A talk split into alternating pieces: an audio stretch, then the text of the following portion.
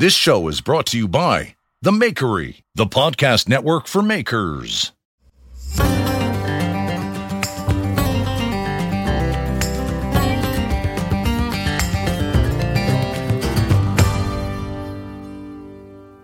Hey guys, Jeremy here with Simple Little Life, and welcome to episode number seven of the Simple Little Life podcast. I've got a very special guest today, a gentleman that uh, I've known about for, I think, 2017, as, uh, so a few years now, Mr. Bob Rankin. Bob, welcome to the show. Hi, thank you for having me. So, I think I first met you is, uh, well, met, air quotes, is July of 2017. I think you had sent in an, uh, an email for some viewers' knives. Yeah, yeah, I did. And that, you know, that I actually started in 2017. So I was pretty excited about that. I learned a lot from your channel. Um, so it was nice to to meet you again air quotes. Yeah yeah. When you had sent those uh, knife pictures you were already at that point i think that was your the third fourth and fifth knife you had ever made. But at that point you were already making your own damascus is that correct? Yeah that uh, actually i'm a welder by trade so it uh, i was interested in making damascus as another form of welding. So yeah. I started making Damascus first, then I had to figure out how to make knives after. That's crazy. So then, was it like? So you started with the Damascus, and and was it your intent to do it, or do you just want to learn the Damascus for the sake of that type of welding?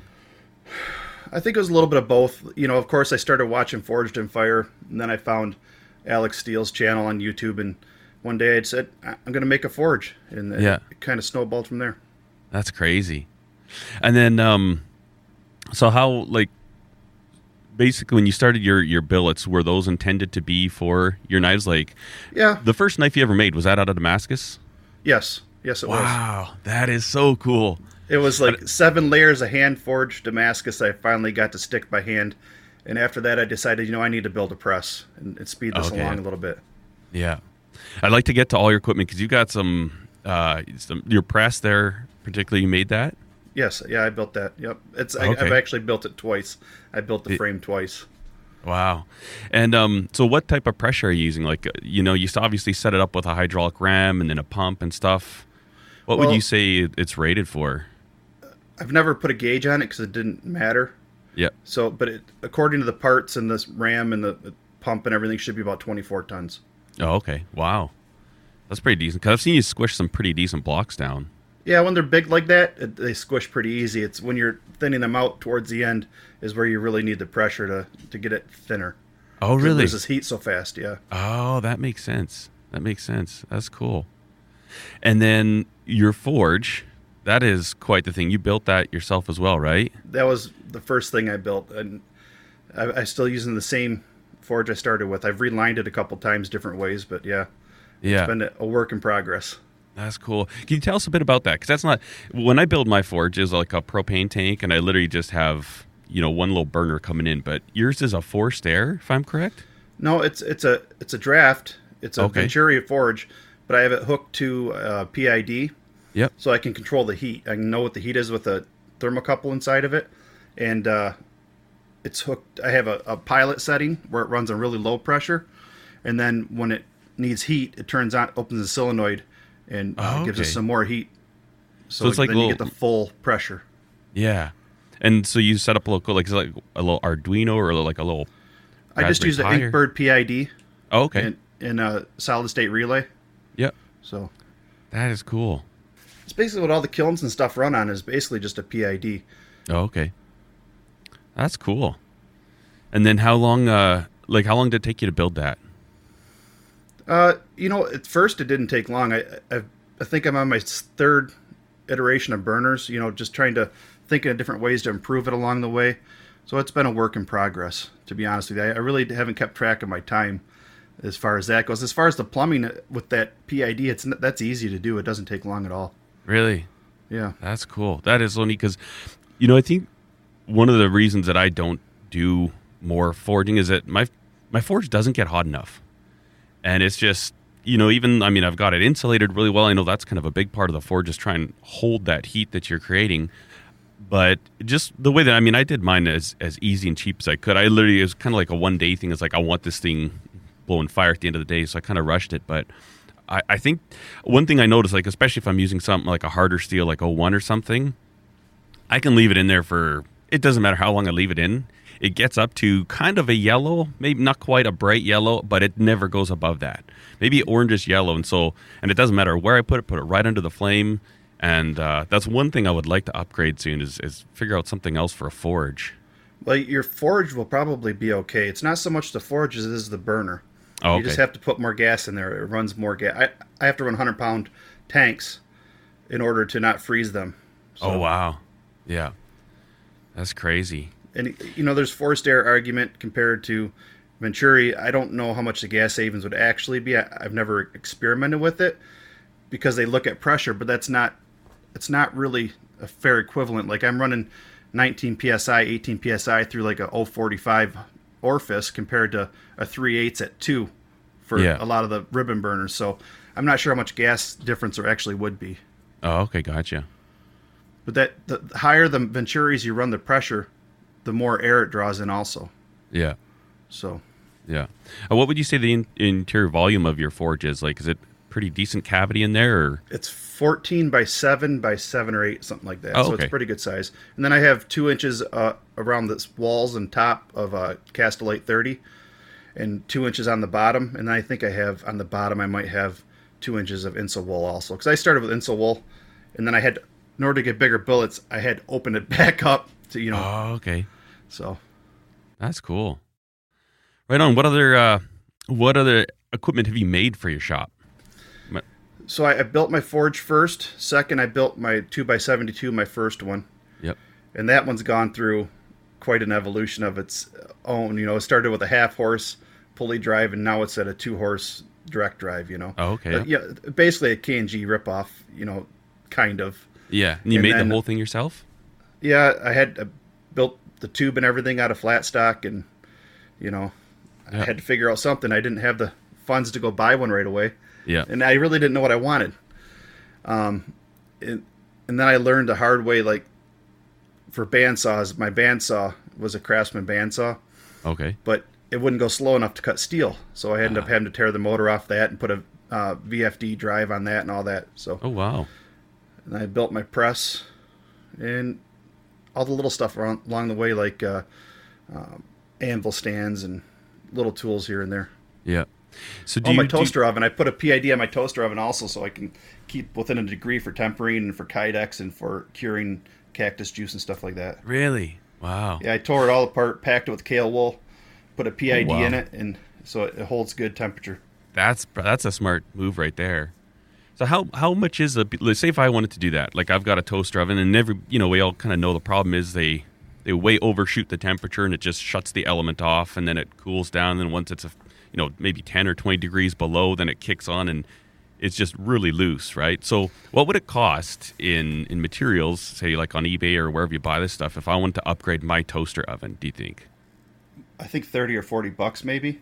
Really yeah the inkbird pids on amazon are cheap and then you get the thermocouple with it you get the ssr the solid state relay and the okay. pid yep and then the thing with those people have to understand is that at first they'll go way over temperature and then they'll go way under temperature. You got to let them run for a while to kind of figure out what it anticipates is how they work, and that's how they hold temperature. So if you let it run for an hour, then it kind of learns on its own where the temperature is. Okay, and that's the PID that's learning that. Yep, yep. Oh, okay, that's cool. See, I took and, all the guts right out of that thing, and the solid state relay is wired right to the elements, and that's the only thing left is the elements. Oh wow! So that's cool. And then uh, that Kaowool's a, a strong move too, right? Because obviously it's going to help right. everything. It holds the I've, heat in. It retains some heat. Yeah, yeah. I'm thinking I, I might seriously do that because I bought a when when I bought my Kaowool for my forge, I had to buy like a big huge roll, like a box, and right. I, I think I've got 20 or 30 feet of this stuff by two feet wide. That I'm like, that's actually a good idea. I might have to look into that. Now, when you put that in your forge, you you put a satanite or something over top of it, right, to seal it. Yeah, I just bought. I went and got some just for like lining a fireplace. Some just a Right. hardware store. Some Because those some fibers fireplace. can be really bad for you. Yeah, yeah. I remember. I remember when I was building it, and I said I was going to use that ceramic wool or kale or whatever. I had a lot of people comment saying, "Make sure you cover that up." And Right. yeah, that's you can see that even when I was cutting it out. I mean, I put my respirator on, and um, yeah. So much of the stuff that we do, it can be pretty nasty, you know, if we're not careful. Well, I think Um, you're from an industry background. I've been Yep. in the trades for 25 years, so we kind of see how that works. But if you take somebody from an office, they really wouldn't understand, and you start forcing air into one of those forges, and they'll blow those fibers out everywhere. Yeah, yeah, and even stuff like, you, like I mean, I worked on mostly a fab shop for a lot of it, and it fairly light duty fabrication. And then when I was working at a company called Sangel, we were doing like oil field equipment, and then it, was heavy duty, right? Like I mean, we had, I don't know. I used to work on these these frac units, and they had these hor- these uh, or they called them a horsepower. And the engine was a is a Caterpillar. I forget the model, but it was a V10. But it was a, the engine was the size of my minivan and it was so much fun. You put that on these big, heavy trailers, and then you know it's basically just an engine and then a drive shaft that's probably like ten feet long, and this pump, and this pump will pump. I think we can go up to like twenty thousand psi, but when we get these things rolling. These these semi trailers, it looks like a wet noodle. Like you're standing on, you're on the fenders, and you're just bumping up, and it's incredible the power. And even you can feel when you breathe, you can just feel when we're at full load testing, it's amazing. But and, and so that was like a totally different obviously experience but one thing i really noticed there was uh, we were ended up doing a lot of testing with like sand and i never even really knew about the dangers of silica you know Right. And it's incredible. We all had to do like our safety orientation on it and stuff. And then when i go to like to local hardware store and buy like a sandblast cabinet i mean it's got a little tiny label on the bottom but i'm kind of terrified when i'm using that thing right? I'm like oh like i've, I've done this proper courses on it. And it's it's kind of crazy when you think about some of you know going to like harbor freight or a princess auto and like you say somebody who isn't from an industrial background says hey i'm going to pick up this hobby. It's incredible how how little of the safety knowledge kind of just goes with those consumer uh, directed products you know Well, even uh, welding, a lot of MIG welding has silica put in the wire to help it lay a smoother bead. oh really Yeah, and so you have chromium in welding, smoke, and it, there's a lot of things in, involved with that that people don't really understand. yeah yeah so you're a welder by trade Uh, yeah, I was a pipe fitter welder for 10 years, and now I work in a power plant. I'm a maintenance guy in a power plant. I've been there for 15 years. oh okay qualified, certified welder, whatever they call it. yeah You yeah know, everybody calls it something different. yeah so what kind of stuff do you do on a day-to-day basis I do everything from boiler repair to uh, coal and handling, chute repair, uh, fabrication for handrails, stuff like that. that's cool Pipe fitting, I do uh, fire systems and a little bit of everything. Yeah. Those are the fun jobs, aren't they? Yeah, well, they, I hired in as a welder. That was my primary job, and then they changed our job description so they combined pipe fitter, iron worker, and welder into one trade. So we get Oh, to do a little bit of everything. Yeah. Right on. How big is the plant? Like, is that a huge facility you work at, or? Yeah, it's a it's a big old plant. I think uh, right now we have four units that run, but at the, at the in its heyday it had seven units. So Oh, okay. it was a base load coal fired power plant. Wow, that's cool. Right on. And then, um, so you're you're knife making. You do a lot of Damascus, Yes. um, and and a lot of knives. Is it mostly like the weekend thing for you? it's kind of whenever I get a chance and um, when I'm motivated. you Yeah. know. So I try to I try to fit it in as much as I can. Yeah. What? uh Where do you say you, said when you're motivated? Is it maybe like an idea, or sometimes when you you see like a pattern you want to try? Is that where the motivation comes, or? No, it's usually if orders start to stack up. That's Oh, when I get really Yeah. motivated. Yeah. You know, or if uh, I my website's empty, I don't have anything on it at all. That type Yep. of thing. Gotcha. Or, or when I have something I really want, just feel like doing. Yeah, yeah. That's cool. Uh, do you what do you do more uh Damascus billets for other folks or knives? Finish You know, it, it varies. I would say I probably do more for myself. What I do is I'll, I'll take some orders that I'll make for other people while I'm forging my own stuff. but I don't want that to take away from mine. So I try not to get too carried away with that. Yeah, because your knives have. Uh, it's interesting looking at the knives that you sent in for viewers' knives, and then now, I mean, you're doing some real like integrate integral bolster chef's knives and stuff like that. Well, I think that was originally kind of where I wanted to go. When you look at guys like Morocco, the quality of their work, and that was my goal. Yeah, but you had to learn somewhere, you know. Yeah, it, you know it's it's interesting because do you find do you find it's sort of I, I, guess it's kind of an odd way to say it, but do you find knife making kind of easy almost? Um, I think that you could consider it easy, but there's so many different things to learn that it's always interesting. Yeah, yeah, I you agree. Know, I think that a lot of things I I had never I didn't think I would enjoy with knife making, I truly find enjoyable. Yeah, you know, the tedious parts of it. Oh, really? Yeah, I, like I think that the attention to detail, like the hand sanding and stuff, I actually started to enjoy that because of the what you get in the end. Yeah. Yeah. I'd kind of decided I wanted to make less knives, but more uh, higher quality knives from the beginning. Yeah, I think that's a good way to go. Um, you know, it's interesting because you know you put stuff up like like for me, I put stuff on YouTube, uh, and a lot of people are like, "Oh wow, I I wish I could learn to do that." And I, I maybe it's just the type of a person, but I mean, obviously, my first knife looks terrible. my second knife was not quite as bad, and everyone gets a little better. But there's almost a point where it's easy. It, not well, not easy, but it's understandable, right? It's like okay, you make one and and you see all the mistakes, and you just know okay, for next time I need to switch this up or need to change it here. So, like I, I'm, I, it seems that you're kind of on that same path because I mean you're doing some incredible work. But I fumble through every one. That's what people don't understand because yeah. if it gets easy for me, I push myself to try something different next time to make it a little harder. Yeah. So I feel like if I'm not struggling a little bit, I'm not ever learning anything new and I have that ability to do that because it's not my full time job.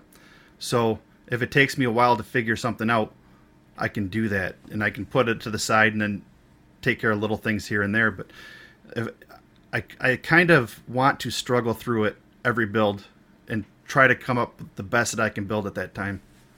Yeah. No, that makes sense. And then, um, you know, I, I think what you said there is true. So many people always want a quick tip.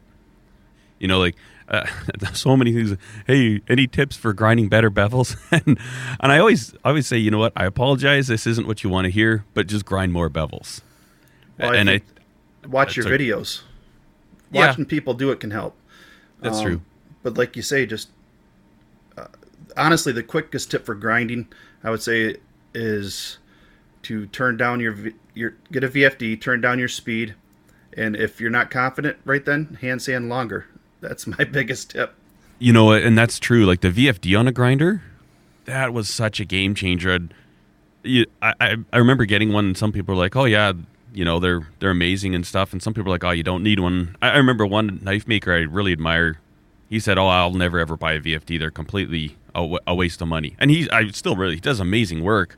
And I was like, ah, and he really kind of got me thinking, like, well, maybe I don't need to buy one and ended up getting one anyways and it is unbelievable especially for the finishing grits right like when you've got your bevels roughed in and a lot of times when you're just trying to chase that final cutting edge and just being able to go slow you know one pass can it's amazing when you because you can obviously slow your grind down you know if you're if you're whiz banging at 100% you know if you stay in one spot you're going to overheat or you're just going to grind way too much right there whereas you know you slow your grinder down and the actual pass from when you start and drag the knife across the platen, you can slow that down so much too, without you know he, without heat or without uneven. And so it's so nice to be able to just slow every. I would say absolutely one of the biggest um, things that improved my my finish grinds were the VFD.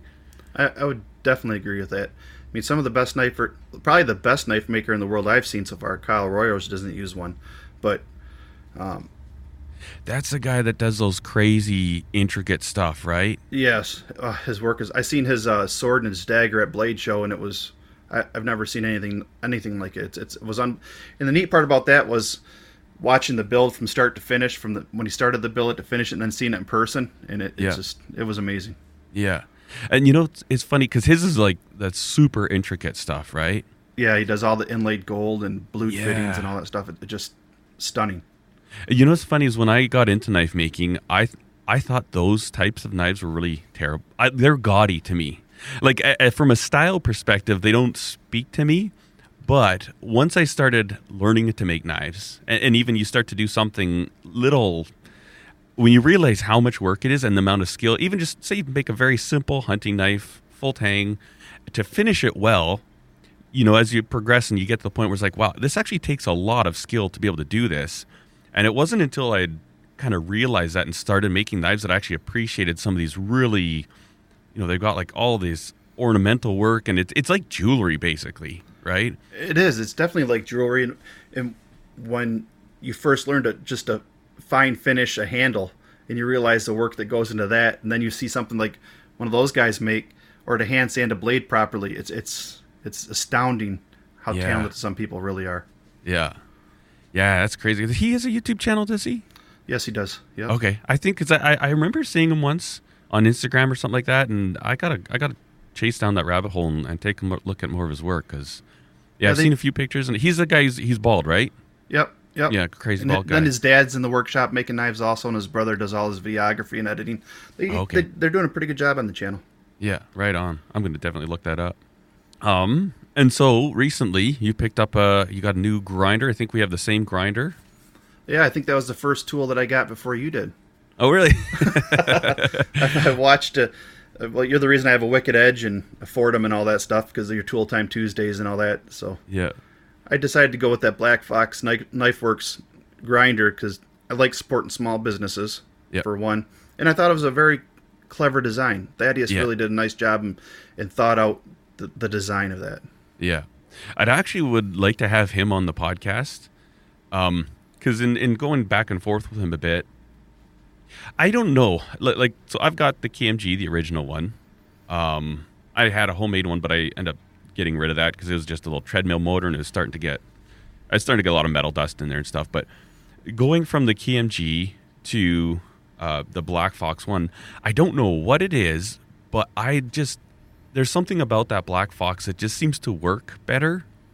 It's probably because it's direct drive. Yeah, I my KMG, I, I converted mine to a direct drive. Oh, that's right. Because I kind of did the same thing Yep. to mine after you've done that. Yeah.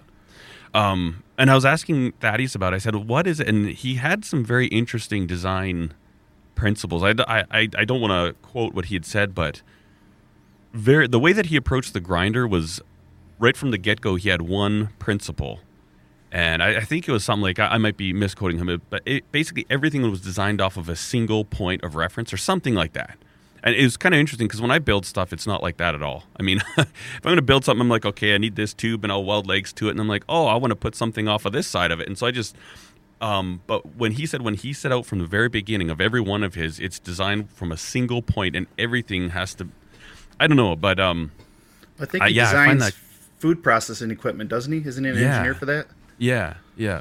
So you know, he's definitely got that um, engineering side. You know, there's always the difference between practical and, and, and engineering, and you know, there's some people that do a lot of engineering that don't understand the physical world.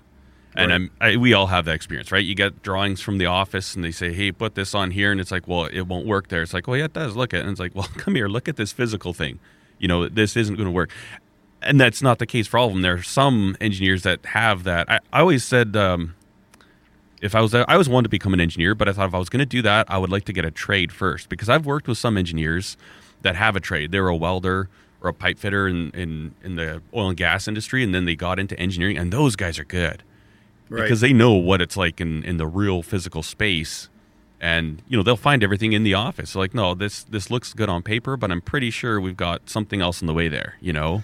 right. Most the engineers I've dealt with, they'll come out and draw it after you build it, Yeah. put it in yeah. the blueprints.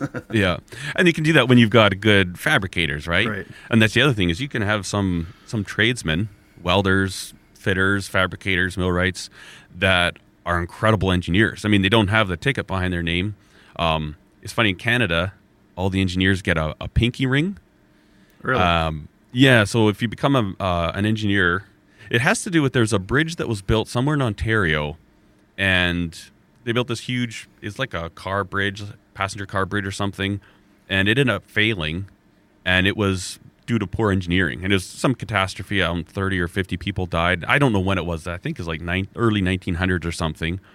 And basically, what they've done is when you graduate as, a, as an engineer in Canada, you get a little ring, and it's it's a little pinky ring. It's very thin. It's all it looks hammer marked almost, but they still say that that ring, everyone that gets one, that's a steal from that bridge. That They salvage sense. it, and it's a reminder that how important you know your decisions are. Like this bridge failed, people died because the engineers didn't do their job properly. So it's kind of an interesting thing, um, you know, to put that. It's kind of like a reminder of an epic failure, but then also you know what they're doing. A lot of engineering stuff can have that type of weight to it. You know, Again, the best engineers I've dealt with are the ones that listen. yeah, When you look at their blueprint or their idea and you tell them that's not going to work, there's no way possible for that to work. And if they if they listen to you, then they they learn. You know. Yeah, no, it's an interesting, it's an interesting field for sure. But yeah, if you're ever in Canada, if you you see them all the time, you'll see people just out if they got a little ring on their pinky, you'll know that they're an engineer. That's a pretty neat story. Yeah, it's kind of cool. Back to the Black Fox. I work out of my garage, so I'm limited on space because in the winter we still park in the garage. So I push everything to the sides, and I needed something small, and and his grinder takes up a very small profile, and with that uh, tilting, works really well. Works very well. Yeah, no, I'm a huge fan. See, I I got it, and it was kind of my intent that I was going to use the KMG, because previously I had the KMG on like a base that was hinged, so it Right. didn't like articulate nicely, but I could literally just kind of flop the thing on its side, and it worked perfectly good. Um, but then when I got the Black Fox, my plan was going to be the KMG would just be for grinding knives, and then put a glass platen on there, leave it dedicated vertical, pretty much only ceramic belts on there, and and then I'll just use the Black Fox for intricate stuff for any times when I need small wheels or something like that. And I find I, I didn't want to grind knives on it because I, I think it's a little harder on grinders. I mean, when you're grinding knives for you know even like four to six hours a day, you do it all week long. It's it's amazing how your you know your wheels wear out and you can just it's a machine, right? It's Right. gonna it's gonna break down eventually. Um, but I started grinding a couple knives on the Black Fox, and I'm like, oh man, I kind of just want to keep grinding on just this one. You know, it's it's funny. I, I do use my KMG, but I use my Black Fox way more than I thought. I was kind of going to save that for like the wood handles and the nice kind of a little bit more delicate stuff. But uh, yeah, nice nice big platen on there, and Now all I use my my other grinder for is basically when I put a small wheel attachment, so I can walk from one grinder to the other. Yeah. You know, so you don't have to switch right in the middle of shaping a handle or something like that. Yeah, that is nice, isn't it? Yeah, that that is really nice. I could probably have about six of them. That'd be just about right. Yeah, that's what I think too. I Like if you could have like a whole bunch of grinders and a whole bunch of drill presses. You know, Right. just down one wall, have like you say six grinders and then six drill presses. I think my production would be just through the roof. It'd be wonderful. Right. But yeah, have all the different grits you need and just switch to the next grinder. yeah, blip blip blip. That'd be fun stuff. Yeah, it's always a it's kind of a balance too. Like I, I'm the same thing. I work in my garage, and um, it's kind of crazy. We have just like one. Uh, my wife has always said, if you want, you can you know just kick the van or minivan outside. But I I like it. I mean, I don't know how cold your winters are. I know Michigan. You guys get winter, right? yeah, we get winter for sure. Yeah, and uh, you guys, I think you get a lot more snow than we do. We get a lot of snow some winters, and I don't like scraping windshields, so Yeah. It keeps me honest too. I have to clean my garage. Yeah, you know, yeah. I, I have to clean up after myself. I have. I spend. I think I spend more time vacuuming the garage floor because I don't like to kick up dust that's connected to the house. yeah. So I think I do spend more time vacuuming than making knives sometimes. That's funny. You and I are the exact same like that. My wife always makes fun of me. She's like, I, I, I think I vacuum my garage more than we vacuum our house. right. I'm always, every day I get the vacuum. And I'm like, "Ooh." That's a lot better than sweeping. Yeah. Oh, totally. Yeah. And not the dust anywhere, but um, but yeah, no, I'm the same. Like, like I want my vehicle in the garage, so I work out of the. We got a double garage, so we park all year long. We park in the the one side. Um, but yeah, and it's crazy because sometimes we'll get like I don't know, well, minus forty Celsius and Fahrenheit are even, right? Um, we not every year we'll get down to that cold, but we usually get to like minus thirty or something. And like this year, I lost two batteries in my truck because they got so cold they explode, like they crack, expand wow. and crack, you know. And so that's one of the reasons why it's like we're gonna leave our vehicle, our van, in the in the garage. It's nice, but Um, that's the nice thing with knife making is that you don't need a whole lot of space. No, no. some of the amazing makers, like uh, I think Nico Nicolaides, he works out of a shed still.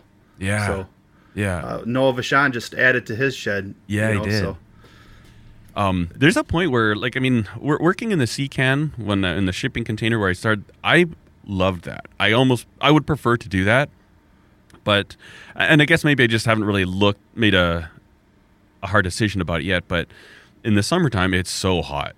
Like Right. I used to stick a sprinkler on the roof just because of the evaporation.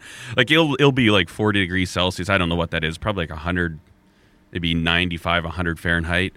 And it's I mean when you got to make knives every day, you, it's your job. That's brutal, right? well, Especially just, you have to insulate it and air condition it, right? yeah, yeah. Because I, have air conditioner in my garage. So Oh, do I'm foraging, yeah, I'll Yeah. shut the doors and cool it. It's, it's Oh, right drywalled on. and insulated, so I'm not going to sweat that much if I don't have to. Yeah, yeah.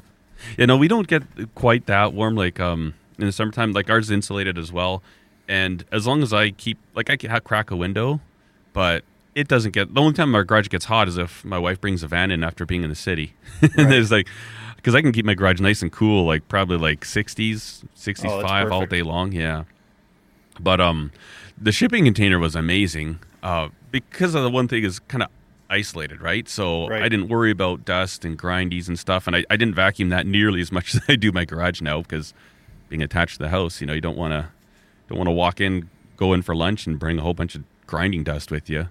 Well, it's, I give my wife a lot of credit after seeing her face the first time I lit the forge. you know, Yeah. and she's been patient. And uh, it's it's funny you tell somebody that I'm going to start making knives, and they look at you like you're crazy. They just don't understand it. Yeah, You know, so she's been patient and she's worked through her fears of the forge and all that. So it, it's been good. yeah. Have you made her any knives to use, or Oh yeah, yep, yeah. I made her a uh, one of my pocket EDCs right at the beginning because she had to have the this certain handle scale I had. She she gets a kick out of helping me pick out handles for different knives and color combinations with G10 and stuff like that. So that's been one of my most popular knives is my pocket EDC.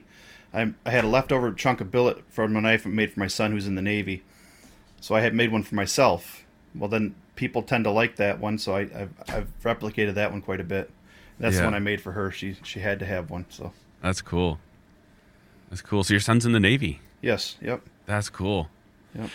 How is that as a, as a father? Like I have two boys that both want to join the Air Force, and it's it's it. I like when I think about, it, I'm like, I love it. It's great, but then it's all there's also like, oh, are you, you sure? You know what I mean? Well, with, with my son, I, w- I definitely supported him. I took him to we talked to the recruiter. Um, both my kids, I I encouraged both of them when they were in high school to take a, um, a trades program. So we have vocational training for junior and senior year in our county, where uh, my son took welding, my daughter took cosmetology. So she graduated last year with a cosmetology license. Okay. My son, he took two years of welding, and he decided he wanted to move out and he wanted to do his own thing. So we went and talked to the recruiter, and he he, he told the recruiter he wanted to weld for the Navy. So I'm not sure how the Canadian Armed Forces work, but they, they take what's called an ASVAB, which is uh, a test that kind of shows your strong suits, right? Where you Okay. can go. And his recruiter came back after the practice one. He said, "You know, listen, if you want to weld for the Navy, that that's no problem. We can do that for you. But I can pretty much offer you any program that we have to offer because he was a pretty bright kid. He didn't really like school, but he, he did pretty good and he was pretty well rounded. So he ended up in the Navy nuclear program as a electronic technician. So Oh wow, yep. So he's doing well. that's well. cool. But as far as your question about, you worry about them, you miss them a lot because they don't get home a lot. Um, Yeah, But at the same time, he's living his best life doing what he wants to do, and uh, he's Yeah. gonna get out of the Navy after I think probably eight years or so because he reenlisted once and um, with a trade and with the ability to find a job. yeah, and that's that's a huge thing too. Um, because my my son's looking at he's in grade eleven, um, and so grade eleven, grade ten is terrible. um, and so he's kind of looking at that road, and my wife and I are kind of looking at the options. It's amazing, like you say, there's opportunities, right? Well, it can't Um, hurt to talk to him, is what I tell everybody. Um, I would recommend a parent go with their child to the recruiter because Yeah. not we ha- my son had a fantastic recruiter. He's an excellent human being, but I've heard horror stories of people having bad recruiters, right? Oh, and, really? And fibbing to them and not telling them the truth. And I can't I wow. can't speak to that. I had a great experience with my son, but I would say go with your kids and because at 17, 18, 19, they don't know the questions to ask. Yeah. They just listen. So if you Yeah. ask a few questions, then that definitely helps. Yeah, yeah, for sure.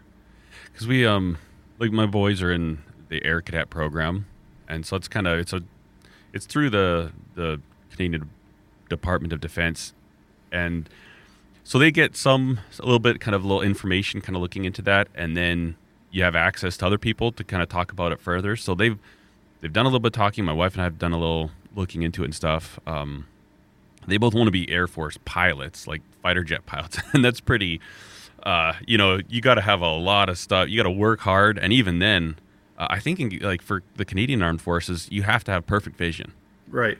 Like if you have any like degradation in your eyesight at all, and so right now both my boys do, and so they're like keep holding on to that. But Right. um, and even more than that, uh, my my second son, he might want to become like an aircraft mechanic, um, which I think is great, and I, I think probably more attainable than a fighter pilot. Um, maybe it depends on how they test and and their, their level of commitment. You know, that's the, usually the what defines what's attainable and what's not. yeah, When you look at the turnover rate in the military, there's always job openings. yeah, that's true. That's true. And, and for me, I mean, like I'd far rather him be a mechanic than a, fighter pilot, you know, because Right. it's terrifying, you know. Um, and I don't know, like the, the Canadian military, our airplanes are pretty bad. Like we're so outdated. Uh, I think like we still have the CF-18s, and that's we're still buying like used ones from Australia and stuff. When my son was Um, calling me and telling me he was going to be operating a nuclear reactor on an aircraft carrier, I thought, "You've got to be kidding me." Uh, I, I never would have, never would have thought that for him. Yeah, yeah, that's crazy. But yeah, you know, it's a it's one of these things. It, it's it's necessary. You know, like I really, but at the same time, for the for the people that the family members of the people serving, it's always just a little bit kind of somber. Like you say, like they're living their best life and you're happy for them. But then there's also there's just that little weight of you know this is serious. This is a real thing. You know, and you always just hope that you know we live in times of peace and it's kind of kind of routine. You know, like we're we're doing this stuff. We're um, but there's always that chance that you know There is, yes, there you is. know, so that's always the thing. That's and that's kind of what I was asking about. Like with my boys both wanting to join the service, I'm like, oh, I support them absolutely. Like if eh, whatever you want to do, you do. Like I'm going to stand behind you. But there's also little points like, oh, maybe you'll find something else interesting. I tell you what, it, it gives you a um, new appreciation on trying to vote for politicians that will hopefully help keep them safe. You, definitely, there's a weight there to to think about how it'll affect them. I bet. I bet. That's interesting. Yeah, a lot of people don't think about that, right? They they think about service people and what they do. It's like they do what the people that you voted for them do. That's right. It's interesting. That's crazy. Um, yeah, and then uh, we actually, my boys and I, kind of on the whole aviation thing, we picked up. They want to build an aircraft, and I'm like, oh, okay. So I, I picked up a TIG welder. I still haven't fired it up yet, but the idea is I want to learn how to TIG weld aluminum so that we can make this airplane. And then it was two weeks ago, we got a uh, it's like a little, a little 25 horsepower opposed twin cylinder a little engine with a prop. So we got that little two stroke. and so uh, they're, they're like, oh, we would build this airplane. And I said, oh, yeah, we'll do it. And I, I said, kind of think it would never happen. And then they, they were on the local classifieds and they found this thing. And so it looks like we're going to start building an airplane. What a fun project that has to be. Yeah, yeah. And it's, it's funny because I'm glad we end up finding this one. It's only 25 horsepower, so you're very limited. It's going to be like a single seater, basically like a little tricycle with a hang glider on, on the top, I think. Right. Um, and I told him, I said, boys, what we're going for is uh, I would love to set the world record for the slowest flight on Earth. you know, It's like if I could just do 10 miles an hour and just hover over the fence line, you know, check cows or something like that. Right. Um, and it's, but they're like, oh, we gotta, we gotta get a bigger one. We gotta make something faster and stuff like that. But that's Yeah, funny. It doesn't sound like you're going to slow them down. They have a passion for sure. Yeah, yeah, totally. So getting back to knife making, um, how many knives do you make? Like, what what's your volume? Do you make like, say five a year or ten a year? Or, I I probably make a few a month. Oh, really? depending on, cause, you know, I switch between the integrals in my pocket EDCs or um, just stock removal. I do a lot. I make a lot of Damascus for myself, and then just do stock removal from it. Okay, yep. You Yep. know, sometimes that's just more efficient to have a billet laying around to make something out of when you need Yeah. it, Yeah. rather than. I have a billet knives. from you. Yeah, I'm, I'm looking forward to that. Yeah. Do you? So with that, that one that you did, should I? See, I'm always worried. Like if I try to forge that, well, first of all, I'm not very good at forging nut blades. I, I'm getting a little bit better, but the one thing is that obviously your pattern would change, right? That's just, uh, if I remember right, it's just a random pattern. So Okay. um, that's kind of the beauty of random pattern, is that everybody makes it just a little different, so it has Yep. your own fingerprint on it. oh, okay. Like your dies, um, how you how you draw out the metal can affect that random pattern in the end. Yeah. So everybody does it just a little different. Can you identify makers by their patterns? You Some think? for sure, yeah. Yeah? Some for sure. Like 50 50 Forge, they have a very distinct pa- uh they do a lot of low layer um san mai construction and stuff. So like when you see a knife made out of their steel cuz I think that's all Peyton really does is make billets for other people. Um you can definitely tell that was one of their billets. Yeah, because there's a very uh, like spiky, like Yeah. mountainous. Yeah, And that's the, that's the way they it- draw it, right? That's that, that's Oh, how that's how aggressive you are probably in drawing it. Mm-hmm. And if you use rounding or drawing dies compared to flat dies and stuff like that. Gotcha. I usually do a little higher layer count, and mine almost have like a ladder effect from my drawing dies when I get down to the thinner stock. Okay. So that's where that comes from a lot of the time. yeah. That's so, there's so much to that, isn't there? There is, there is, and it, it, it's endless. You know, the Yeah. mosaics, um, those are so much fun, Yeah. but they're they're a lot of work and there's a lot of waste. Yeah, I bet. I bet. Uh, so when you do your mosaics, like I know, like watching Morocco and what he shares and stuff, like he kind of premeditates everything. Right. It seems right. Like he he even draws it out and he's got a game plan. Do you do that or like I'm wondering? Say for myself, could you do say mosaics? I, I guess the hard thing is you may miss a learning opportunity, but could you just start randomly going about stuff and or is it? That's kind of what I do. Um, Like, say, I might want an explosion pattern. I'm not 100% sure how to get there yet. Okay. So I'm just happy if it sticks and I get something. Yeah, yeah. A lot of the time. But um, I think the more that you get into it, what, I, what I've kind of enjoyed doing now is looking at other knives and, and trying to break down how they got that pattern. I'm starting Yeah. to see that more and more. Yeah, yeah, that's cool. And then yeah, kind of dissect it and and learn. Right. That's that is so neat. It, it truly it, it's it's amazing how some people can really see what's going to happen ahead of time and Morocco is Yeah. probably one of the best for that Yeah, yeah, it's incredible. And then even they'll have an idea, and then you know, kind of piece out in like multiple stages. I'm like, I don't, I don't even understand how somebody could do that. Right? he's like first thing I'll do this. I'm gonna stack and I'm gonna rotate it this way and alternate it this way. I'm like, what? Well, you just, it's like a Rubik's cube to me, right? It's like let's Yeah. just peel the stickers off and rearrange it. That's how I do them. right it's it's it's interesting and it, it like again there it's endless and you have people that you can tell somebody like myself who's fairly new to mosaics you can tell by the end result compared to somebody who's experienced like an, a person that's not into it might not notice a difference right away. But like myself, I can tell a difference between mine and somebody else's. Just the How way so? the tiles line up and stuff. It- It's it's. And I think the you can kind of tell sometimes between a press and a hammer, forging. Okay. You know, so yeah. it's uh there's a lot to it. Yeah. So when you first started your the first piece of Damascus, you did that with a hand hammer? Yep, whopping seven layers. I was just happy to get them to stick together. I want to try that. I just I I I, I don't know if my forge is quite hot enough yet, but It I've doesn't sound like it. yeah. You probably um either what do you have like a three quarter inch burner? Yeah. You probably want to just take it up to like a one inch. Okay.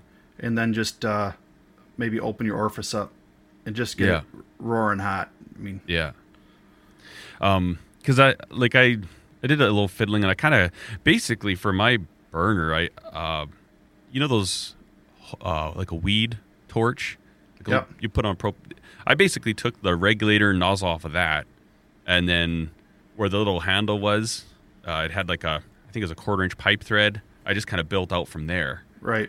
Um, that way, I didn't have to go through like I know like a barbecue regulator doesn't have doesn't let enough psi through. I think. Right. No, you want a regulator that you can adjust the psi, and you want Yeah. to have a gauge to read your psi, especially if you're getting to those heats because you kind of know what pressure you have to run at to get the heat you want. Gotcha. See, I just built my burners out of plumbing equipment, out of tees and bushings and valves for the airflow. Yeah, yeah. I think that's one of the next things I need to upgrade my shops. I need to just either do a little bit more research and and get some better stuff because right now, like I don't even have a gauge on mine, um, Right. And I'm just using a small, I think it's a 40 pound propane tank. You'll probably be Uh, okay with that. I see a lot of guys forging Damascus with a 40 pound tank. You might need two of them. If one starts to freeze up, Yeah, you can uh, switch. And I found uh, I bought Victor propane regulators, and Oh, those okay. those made a big difference. A high quality regulator made a big difference. Oh, okay. Right on. Yeah, because I'd like to do that, and then even a single burner. You know, as long as I'm not working on a huge piece, I really, I really want to try, and I, I just want to try some san mai or something like, like take some stainless steel and put on the outside of something carbon. Well, now that you have a TIG welder, that make it a lot easier Yeah, that's true. because you just fuse around the outside to keep the oxygen out. Yeah, But if you watch Morocco when he was doing his forged in place series, he uses a one burner forge. So yeah, yeah, it's just you got to put enough heat into it. yeah. What size of hammer were you using when you were making your first Damascus by hand? Probably a three pound, if I Okay. remember right. Yeah, I can't remember what you, I can't even remember what hammer I used at that point. Probably just something bought off the store, you know. yeah, a little sledge. So I, I have a couple decent hammers now. Sunset Yeah. Forge, I have a couple of his hammers, and Oh, right on. yeah, Yeah, and so you do, you still do quite a bit of hand forging. I try to. I try to keep. I, I'm trying to get better at that. That Yeah. that's my goal is to get better at that. Cause I like doing the forge integral, so you have to do quite a bit of hand forging with that.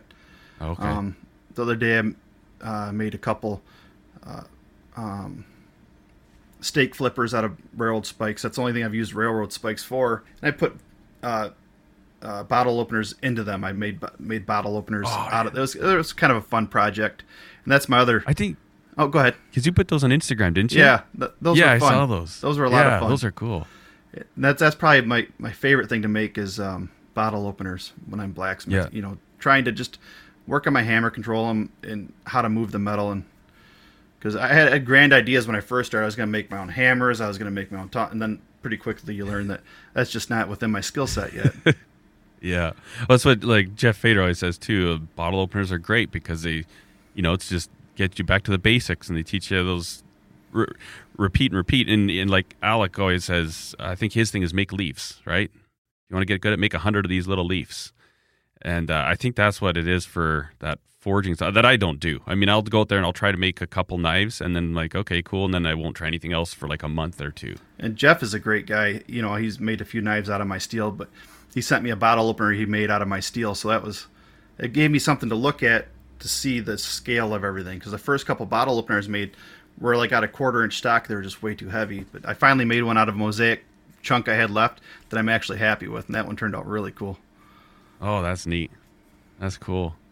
Yeah, I gotta I gotta get back to doing some of that stuff because it's it's so different than like making like knives, right? I mean, and I, I do want to be able to forge knives, and and then I I see guys that can put in bevels and you know they forge in a nice distal taper, so they either minimal grinding or you know it's not like they're actually removing much material; they're just kind of putting a bevel into it. You know, the the tapers are all pretty much there and everything like that. Jason Um, Knight's amazing at that. His brute de forge knives are just that guy. He knows how to move the metal, but that's the big part of it is knowing where to move the metal and how to get it to where you want it to go. And Yeah. For me, that's what I I want to learn that for myself, not because they're a better knife, because any knife that's heat treated properly and ground properly is a great knife, stock removal or forged. I just want to forge for myself. That that's Yeah, yeah, I'm the same way. Um, my wife actually had I picked up some square, I think it's a half inch square. My wife wants me to forge some uh, hangers that are going to go on the on our front porch to hold some flower pots, some hanging flower pots, and so even stuff like that, uh, you know, it's it's going to be nice because you just simple things like I'm going to take this square and then at the one end I'm going to kind of make it round and then taper it down and bring a little curl. Like very very simple. It's just going to be an arch and then a little hook. Um, but I'm really looking forward to it. It, it sounds because simple it's not. until you start trying to get Yeah. a symmetrical know, taper. You know, I that, know. then you then you learn that this stuff is a lot harder than it looks. Yes, yeah. I remember I don't know why I, I tried making some spikes. Like when I first got my forge fired up, I was out there every night for a couple weeks, and I was just like, and it was fun. Like I, I think I saw Dave Canterbury uh, did something, it's some type of a spike or like an awl that he used for some bushcrafting thing, and so I I made some of those, and then I made some throwing spikes where you just take a round stock and just taper it down. And it, it's true, like you you get going, and it's like wow, and you end up you know you get nice and thin, and then you're a little bulbous here, and it's like it's a it's a lot to it, and it's it's amazing how just going out there, even like p- pick a piece of steel and just start smashing on it. And that that's the hard part. You spend all that money on an anvil, right? And you have to hit the steel. You can't to get it to move. You have to hit it, and you have to hit it accurately. And so, building that skill has been a lot of fun. Yeah. The one thing I've noticed with my anvil is it's too low. At, at least that's what I say. I, I've heard people say that the height for an anvil should be when you stand up and you kind of make a fist. The top of the anvil should be at your knuckles. I think what I've gathered for me, you want that anvil to be the right height so you can hold the tongs between your legs comfortably. Oh, really? Yeah, that way you you know you can hold the tongs between your legs if you're using a top tool with a hammer. Yeah, yeah, So if you can't do that, you're kind of it doesn't matter what height it is. You Yeah. know, you have to have it at that height. yeah. Because I I think mine's around there, but I just feel like it's too low, and uh, that could be because like when I build all my workbenches, they're they're high. Like I think some of my workbenches are like 39, 40 inches up, and you know Right. my wife goes out there, she has to do one little thing, she hates it, but um, I don't know. I I've, I've noticed if I spend any- like any amount of like a couple of hours forging, um, I feel like I'm just just feels like I'm too low. So I think the one thing I need to do is, is bring my anvil up a bit, and it, it may not be the right height. Like I may not be able to hold tongs between my legs, Right. but for most all the other stuff that I'm doing, I just I don't when know. you start getting into things like, um, say, you have to put a guillotine tool on top. If you want, if you want one anvil, you kind of have to find that happy medium. yeah, Or, or if you want to start using punches, all of a sudden your punch is six inches long, and it be able to hit that flat and square. You got to have it just a little bit lower. yeah, yeah, I would say you'll be more efficient with a lower anvil than a higher anvil. yeah, because my when I before I built my new stand, my anvil was a little low. I ran it a little low, but you can get a lot more power in that that's true. hitting it a little low. Yeah, that's true.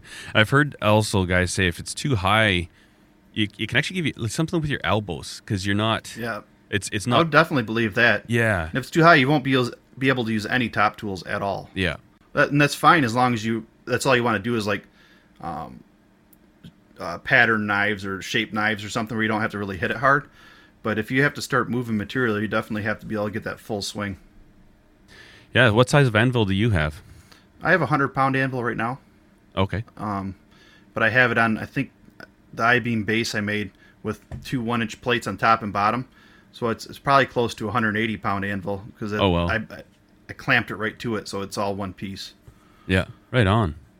And you're saying earlier you have another anvil on the way? Yeah, I ordered a Alec Steele anvil so that that's Yeah. gonna, it's going to fit on that base, and it's going to be even heavier. So the the heights were the same, so my height will be the same. That's good. Oh, okay. Right on. And then were you gonna just kind of relocate your old anvil then, or and have I'm not two, sure what I'm you? going to do with it yet. I, I don't really want to get rid of it because um, early on I, I found that I didn't want to buy a used anvil. That there's anything wrong with them, but you hear about like uh, the old cast anvils that are they're beautiful, but like the face coming off of them or having to be Mm-hmm. repaired and stuff. So I bought one. I bought an Emerson anvil.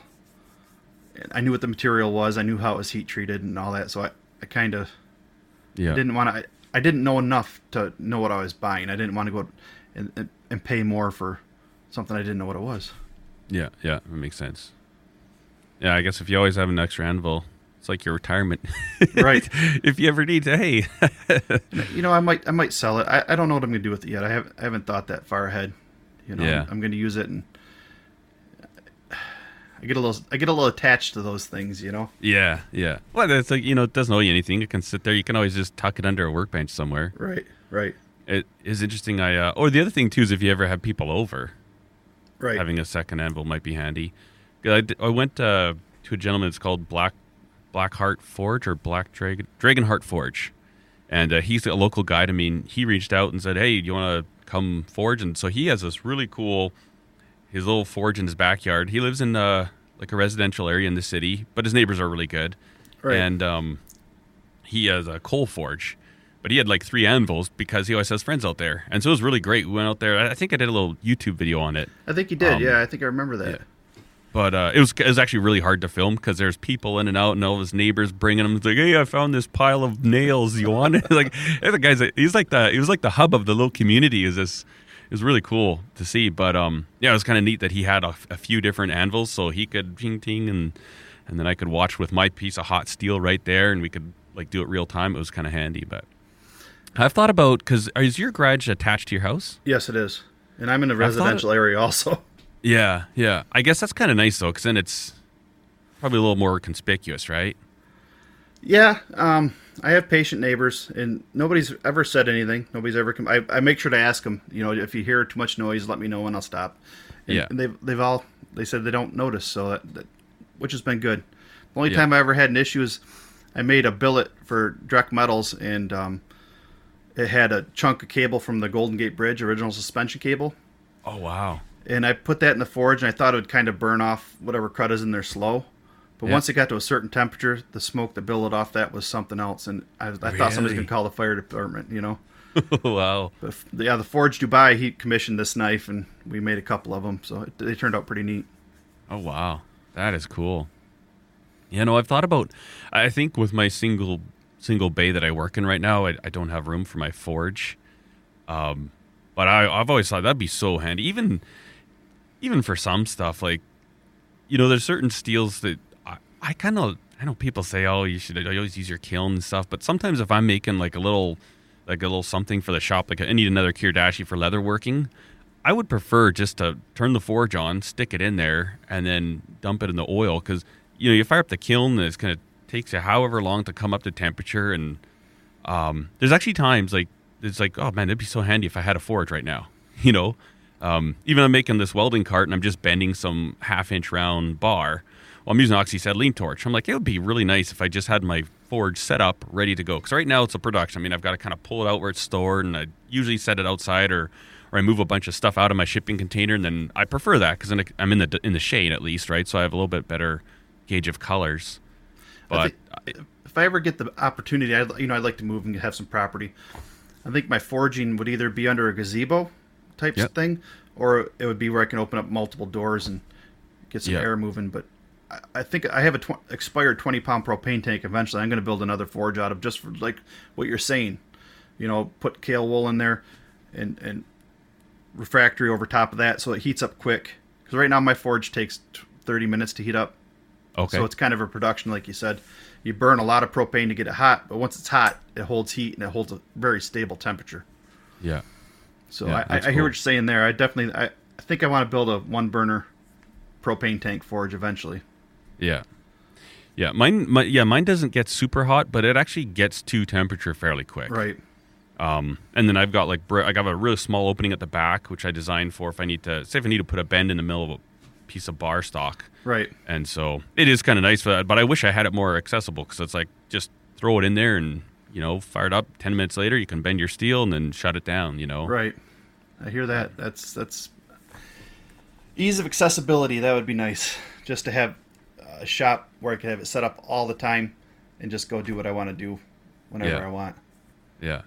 See, I've thought about doing, like you say, a little type of a shaded area off the side of my shipping container.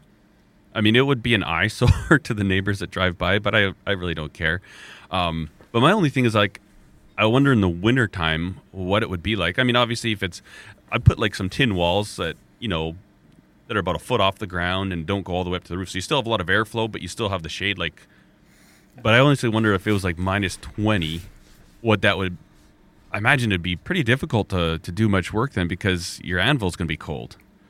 Yeah, I've never noticed the anvil sucking that much heat out of something. Maybe when it's really cold it would, but it's going to eventually heat up. Um, yeah. Maybe you just need another shipping container and put a roof between them. Yeah. That way you can close true. off one end if you want, and in, in the winter. That's true. Because it's amazing how much heat them forges put out. Yeah, yeah. Actually, a lot of people do that around here. My neighbor did did one. So they'll take two shipping containers and then they use those for the walls and then put a building between them. Right. And it's it's nice because then you've got like sealed off storage, so you're not going to get any rodents in. Right. And then you've got a shop in the middle. right. Yeah. And then it'd be nice too because you could leave that like uh, gravel or something. I you know I think for blacksmithing that would be a lot nicer. Having all that scale just I think they use gravel or um I can't remember the other material they use for that off Yeah. the top of my head right now, but Yeah, I know. I've um, I've had a few places, like a few shops we've worked in. We'll have some of the welders do like bending, you know, heavy like one inch steel rods for like holding pipes and stuff like that. And a lot of times those things will, when they're really hot, they hit the concrete and they sit there. Sometimes the concrete just kind of the top layer chips up a little bit. yep, they spall a little bit. Yeah. Yeah, that's crazy stuff. Yeah, no, it's uh, it's so much fun. All that. Um, eventually, be I'd love to build like an actual shop out here, like nothing, nothing huge. I mean, my dad's got a really, he's got a fifty foot by hundred foot shop at his place, but that's it's too big. It is. You know, a, You'd have to um, break sections off of that for your Mhm. specific shops, you know. Yeah, that's why I thought if, if I, I don't know, even even like a large shed, like what Noah just added on there, I'm like, that is such an ideal little setup, and I'm not sure if he's going to keep that. It looks like he's going to keep the front half of that gravel, Right. Where his forge is. I'm like, that's brilliant, you know? Well, uh, I don't. Do you follow Dave from DCB Knives? He also has like a couple sheds put together like that. He's in California. It's like a, it's a beautiful layout. It really Yeah. is. He's got a beautiful backyard and, you know, these, these nice little. Sh- I think that so often we focus on a bigger shop. Yeah, I think that you lose something, in my opinion, with that. Like a, a smaller shop, a lot of the times, dedicated for that one purpose. Like I don't want to have a shop where I work on cars and lawnmowers and all that stuff too. I want to have just just my knife making and forging shop. You know, a little bit Yeah. of fabrication or whatever, but just Yeah. that and leave it set up for that all the time. yeah, and I, I think that's such a huge thing. Like, I would love. I, I'm.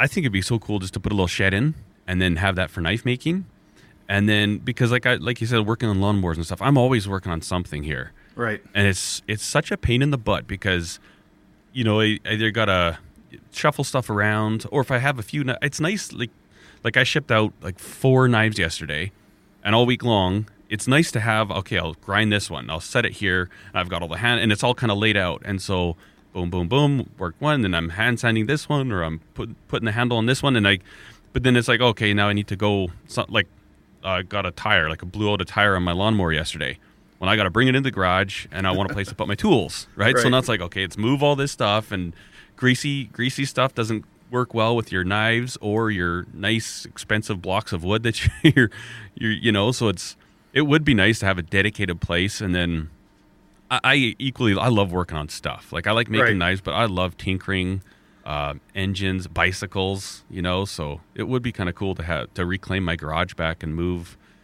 But that's just the weather thing. It's Yeah. the weather thing for me. I can don't- understand that. Yeah, that's cold. Uh, We don't get that cold here. Just a little bit of snow and. Again, uh, Yeah. Where where in Michigan are you? I'm about an hour north of Detroit. Oh, okay, so where's that? Um. It's on the east side, in the Okay. thumb area. Okay. If it looks like a mitten, we're in the thumb. Yeah. What's I'm- that like? What ta- town name? I'm in Marysville. We're just south of Port okay. Huron, where the border crossing is, where the Blue Water Bridge Okay. is. Yep. Yep. Yep. Oh, cool. I did. Uh, I did an airport in Sault Ste. Marie, Michigan. There. Okay, that's yeah, that's up in the tip. Yeah. And then did some work in Lansing, Michigan. Um, a few places. I like Michigan's a cool state. There's some some interesting bicycle companies are based in different areas of Michigan. Really, Um, Ann Arbor is a big bicycle town.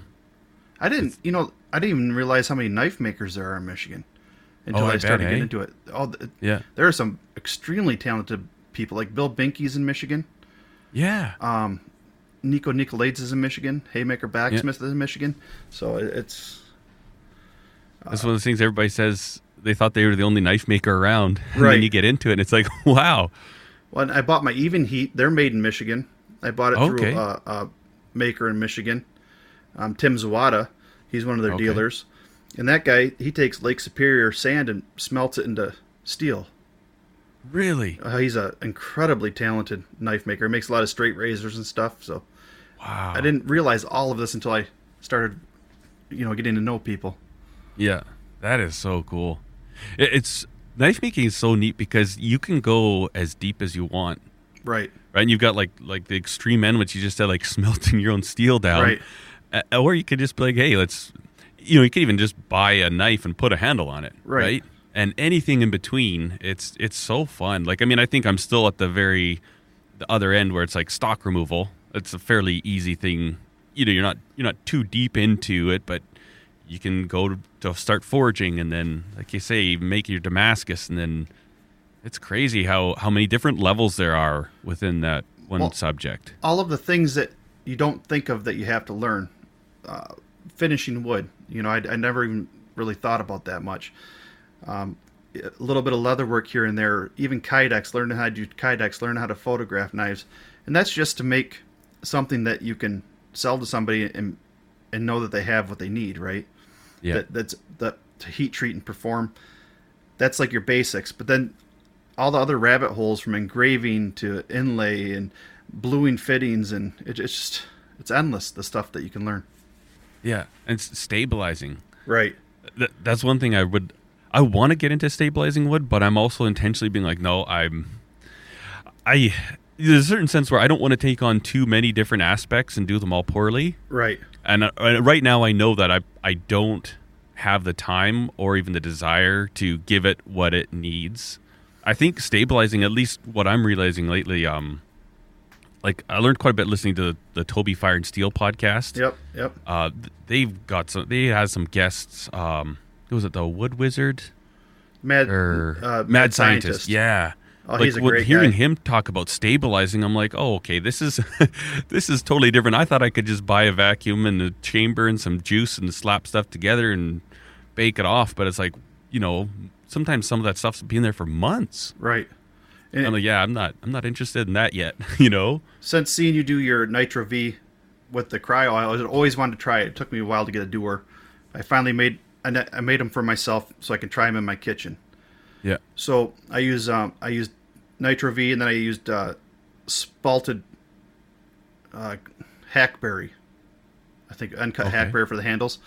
So I, I thought, you know what? I'd like to have a knife block out of spalted wood. And I was looking all over the internet, and it turns out I went in my backyard and an ash tree we cut down several years ago had some spalting, so I cut some slabs out of that. Oh, wow. I, am going to stabilize it. So it was, listening to Toby talk about that, that that helped for sure. Yeah, yeah. It it's kind of like anything too. Um, you know, you watch Forged in Fire, you can think, oh, blacksmithing's easy, and then you do it, and it's like, okay, not that, e- and then to do it right is so different again. So, Right. I, I know I, I was always under the assumption that to stabilize wood, you basically just you get some resin, you put it in there for a couple hours, wait till the bubbles stop, and you're good. You know, That's what But I thought think too. But after Yeah. listening to those guys, because I've, I've stabilized antler handles before. Okay. And, and I must have gotten some stabilization resin in there because I use a lot of crowns when I do that, and that polishes up really nice. Yeah. Okay. Because yeah, I had a guest one time, or sorry, not a guest, like a customer wanted a specific wood, uh, this handle set, and so they bought them off of this. I don't know who it was, off of Etsy. This guy that stabilized them, and I started cutting them, and they were. I could just tell they were really light, and I said, I'm not sure. I said, just so you know, I'm, I'm going to try these out, but I don't think they're going to work, and they were terrible, horrible. And I'm like, ah, you know, this would probably be what I would do, assuming I was just, oh yeah, put it in there, wait till the bubble stop, pull it out. I think that's what this guy did. Right. And then you get some blocks from reputable people, and it's like just amazing, like It's- right all the way through, and it's heavy. It's heavy, yeah. Like Yeah. I've used Mad Scientist scales. I've used Rob's Wildwood, and Yep. both those guys I would stand behind 100. percent Yeah, hundred. Yeah, absolutely. Um, there's another gentleman, uh, True North, Micarta is what he is. Rob, he's actually from Ontario. Uh, he's got into. He started out doing just micartas. Okay, and he's actually a firefighter, so he'd take a lot of the hoses and make micartas, and then he went from that to uh, stabilizing woods, and he does a great job. right. And it's so interesting because you know I'll put pictures up on Instagram of a handle, and like, how do you get it? How do you get that wood so shiny? And it's like two thousand grit. Like, what oil are you using? It's like there's no oil on there. like this is literally just two thousand grit sanded. I don't even go And that that's high the resin. anymore. It's- it- I go four eight hundred grit and then buff it, and it's Yep.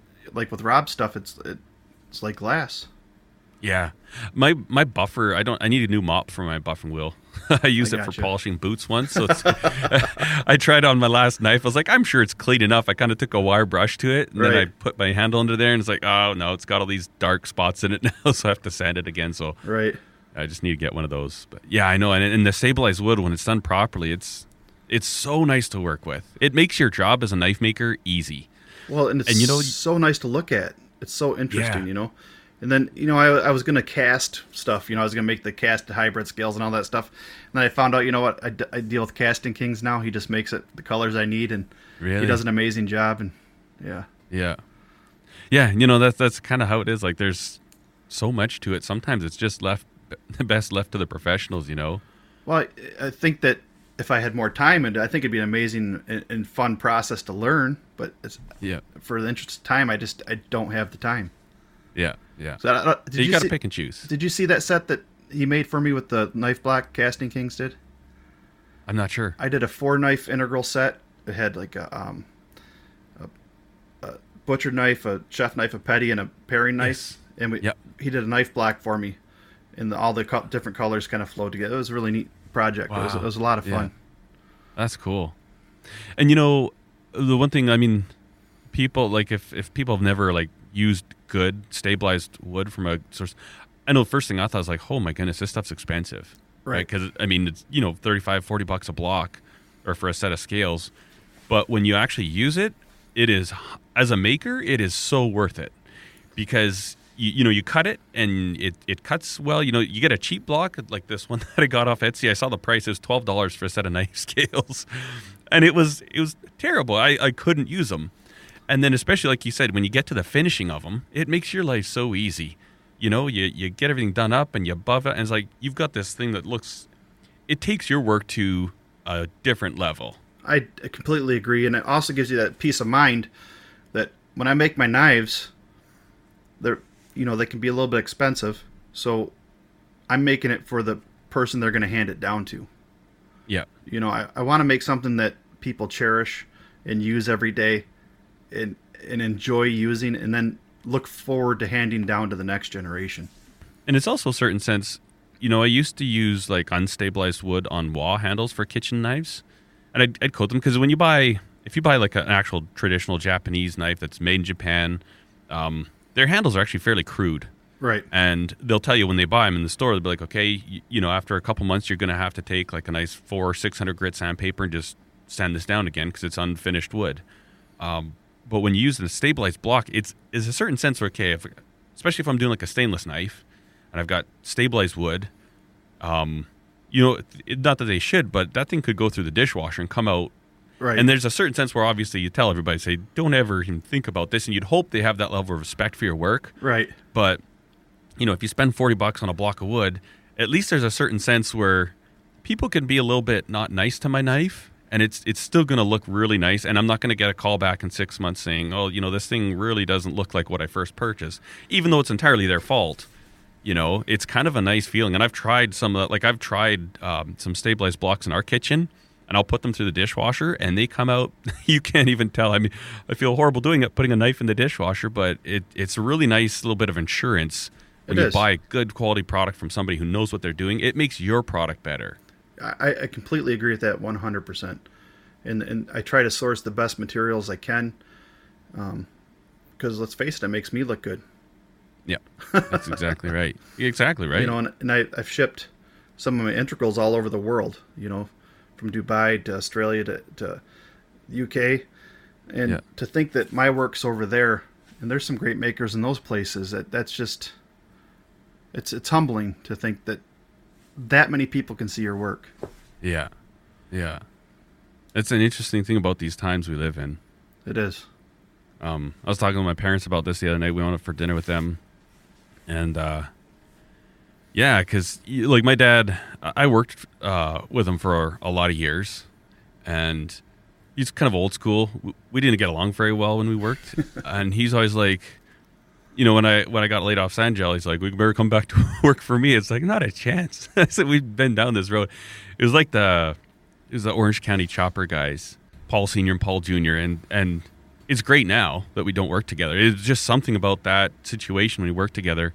Um, but it's funny because he's like, "Well, what are you doing?" It's like, "Well, I'm, I'm selling my knives on the internet." you know, he's like, and they kind of don't get it, right? And like, and it's it's like, are you doing YouTube videos? And oh yeah, people see my work, and well, who's buying your knives? Like, like you said, people from all over, and it, Right. it's so crazy how, um, you know, this it, getting into this right now is such an amazing time because I, like you said, it opens the doors. Your customers are all over the place. You know, I ask, I get asked a lot if I ever do knife shows, and I've never done one, and I don't think I have any desire. I think it would feel like I used to shoot like photograph weddings, and you're always kind of on. You always got to be friendly. You always got to be there, and I think it would be Right. feeling just like that. And for me, that's exhausting.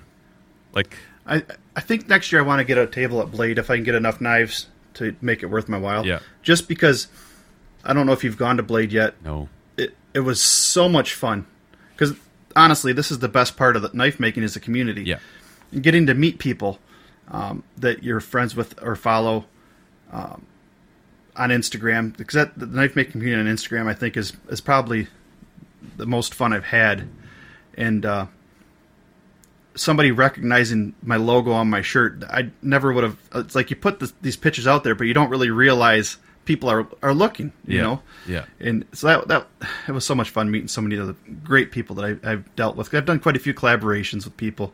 Okay. And uh, sold a lot of billets, so getting to meet a lot of those guys, it's uh, what an amazing time that was. yeah. That's neat. it's too bad it was canceled this year.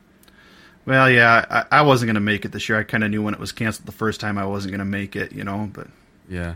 hopefully next year the world will get back to normal and or Yeah. somewhat normal. Yeah. Is like this year we planned on going and to the point where like we actually had we started we opened up another bank account and we put the exact amount of money that we need for the whole trip. Um we were going to drive down. We had a bunch of other stuff we wanted to do. We were going to take like 2 to 3 weeks and just kind of that was going to be the main point and then kind of meander our way back through and my kids had some places they wanted to see and stuff. Um actually have like Flite Test. Have you heard of that YouTube channel?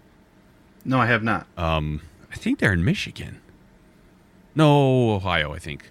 Um, but anyways, they had they actually they make like RC airplanes, and, and they do it out of like foam board, and they actually bought a golf course, and they converted it to like a flying area, and so you can actually go and do a day class where you you go there, you make an airplane, and then you fly it with them. So we were going to do that, and we had a whole bunch of stuff lined up, and then all this stuff happened with and we said are we gonna are we gonna go down in august and i was like you know with with what's going on like i mean and, and again i'm kind of isolated from it but i guess with what the media shows me is going on with different riots and stuff like i honestly don't know if i really just feel like driving down to the states right now i mean i don't even want to go to the, the city close to me i just kind of want to stay out here for now you know I don't blame you. Just kind of wait it out and see what happens. Is all Yeah. we can do. let things simmer down a little bit But- Yeah, that's my goal next year. Hopefully, everything comes back to normal. I, I, I would definitely like to get a table just to experience it. yeah You know, just because it's so hard to find everybody you want to see Yeah. wandering around. Yeah. I mean, I, I, I met a lot of people, and uh, it'd be fun to just have them stop by and say hi. Yeah, that'd be cool. I know I was really looking forward to going. Um, I think I had mentioned in a YouTube video, and then so many people said, "Oh, I'm going to go too." And we're like, we're setting up times, like, "Okay, here's my number. Give me a call when you're when you're there and and stuff." It was gonna be fun, but oh well. Right. What do you yeah. do? Yep, not much. I guess we'll probably plan on going next year, like you say, if things get back to normal. Hopefully, I think they should by then. I hope so. Yeah, I know there's a lot of pain in the world. It'd be nice to see some of that, you know, resolved. Yeah. People. yeah. It's, it's like I, you know, everybody said the the big thing going around. And I was like, what 2020's been like, you know? And I, we were having dinner last night. I told my kids, I said, honestly, kids, I think 2020 has been the worst year I've ever seen in my life.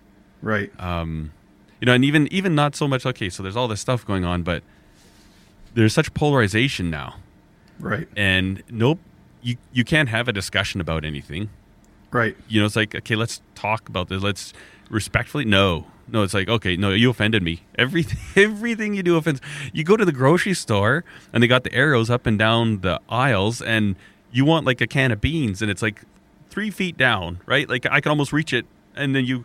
You just kind of walk this way, and then the old lady's sitting there, and she just gives you the stink eye, and it's like, just chill out, lady. I'm still like 20 feet away from you. I'm Right. grabbing a can of beans and I'm leaving, you know. But somehow, and it's, oh, it's just I, I don't know how we lost this ability to agree to disagree. Yeah. and, and to not even be able to talk about what we don't agree on it it's it's really kind of sad you know yeah, to not be able to have discussions anymore and debates and yeah. But- and, and you're yeah. I, I remember I worked with uh, I worked before I worked at Sanja. I worked for a different oil company. I was there for about a year. Um, NOV, and I worked with a guy who's very different beliefs than I have.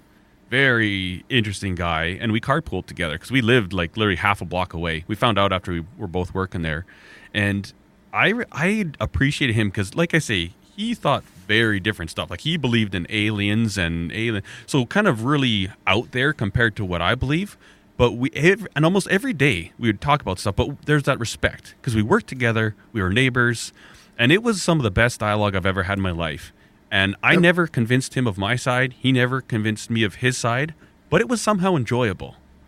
them are some of the most rewarding conversations you'll have because it challenges your way of thinking mm-hmm. and it not that you're going to change your mind but you can try to understand where they're coming from Yeah. and how they got there so i, I find you if people can come back to that having those conversations you learn more about yourself than anything Yeah. it makes you think about your beliefs and why do i believe this Yeah, this is true. I I think part of it too is the medium that we do so much communication now. A lot of it to me feels like, in a certain sense, a one way conversation. right Um, you know, you put a YouTube video, and there's always a sense of me that says, "Okay, I'm just putting this out," and then I, the the comments like, "Oh no, actually, this is." But then again, there's a certain point where you know I I could make content. I could put a video that's 20 minutes up, and that's all 20 minutes of of whatever I want to say, and then you get a type of comment, and hopefully, you know what I mean, like. So even that in itself, I mean, I know there's a community you can build around it, but still, it's I have a it's more of a one way thing. You know, a person with a big YouTube channel, they say what they want. I can't necessarily go back and forth with them. And Right. same thing with Instagram. You post something and you're sharing it out, whether you choose to read comments or respond to them. And I, I wonder if that somehow is played into, it, like you say, it, there's no back and forth. It's kind of like, and, and people voice their opinions. It's like this is like this and this, boom, right? And it's like, I think that people have learned to think that their opinions are fact. Yeah. Really, they're just your opinion, and, they, and they've forgotten that. You know, Yeah. like, my opinion doesn't really matter to anybody else. They can agree or disagree. That that's their choice. You know, and yeah, think for yourself. And yeah, And- and if you're adamant about something, and you truly believe in something, ask yourself why. yeah, You know, there's a real lack of critical thinking as far as that goes, and yeah, regardless of what side you're on, it doesn't have to be a side. Is is, is the shame of it? yeah, yeah, yeah. It's it's crazy. It's uh, like I've even had tried try having conversations with certain family members, and man, it's it's so hard. Like I'll say something, and it, one of my cousins in particular, she's quite a bit older than I am.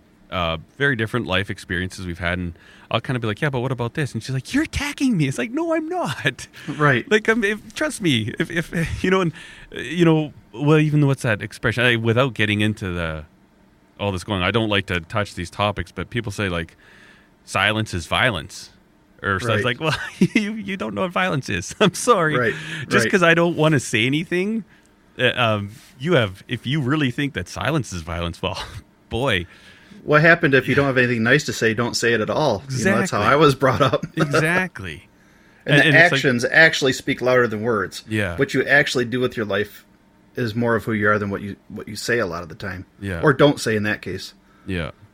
I'll treat you like I want to be treated with respect and dignity, and I hope that you'll do the same. Then I'm good. We're good. There's nothing else that there's no problem. Yeah. Yeah. Yeah. We've lost that. I think we've got A lot of people have. Yeah. Yeah. Part of me wonders if there's because it's life's too easy right now. I think so. I think that challenges make you work harder. Yeah. and that could definitely be a part of it. Yeah. Everything's good. Everything's hunky dory. You know, land of milk and honey. Everything's everybody's prospering, and you know, doesn't take much to have people feel like, oh, I'm I need something to fight for. I need Right. something to fight about. Or if they're if some people, not everyone, isn't prospering, that it's somebody else's fault. Yeah. That's not always the case. No. No. Yeah. A lot. There's a lot. Long road we could go down with that one. Boy, oh boy. I, I, I honestly hope to see more trade schools and more vocational training in the future. I think that would help a lot of people. Yeah. And for the trades to be respected again, not looked at as a second choice or looked down on. Yeah. My daughter deals that right now because, you know, she has she went to two years of cosmetology, half half the day for school, right, and then she went full time between her junior and senior year all summer long to get the hours to get her license. yeah. And people, so she, even family members sometimes will say, "So what are you doing?" And she says, "Well, I'm a cosmetologist." But and their question, "Well, are you going to college?" It's like, well, she kind of already paid her dues.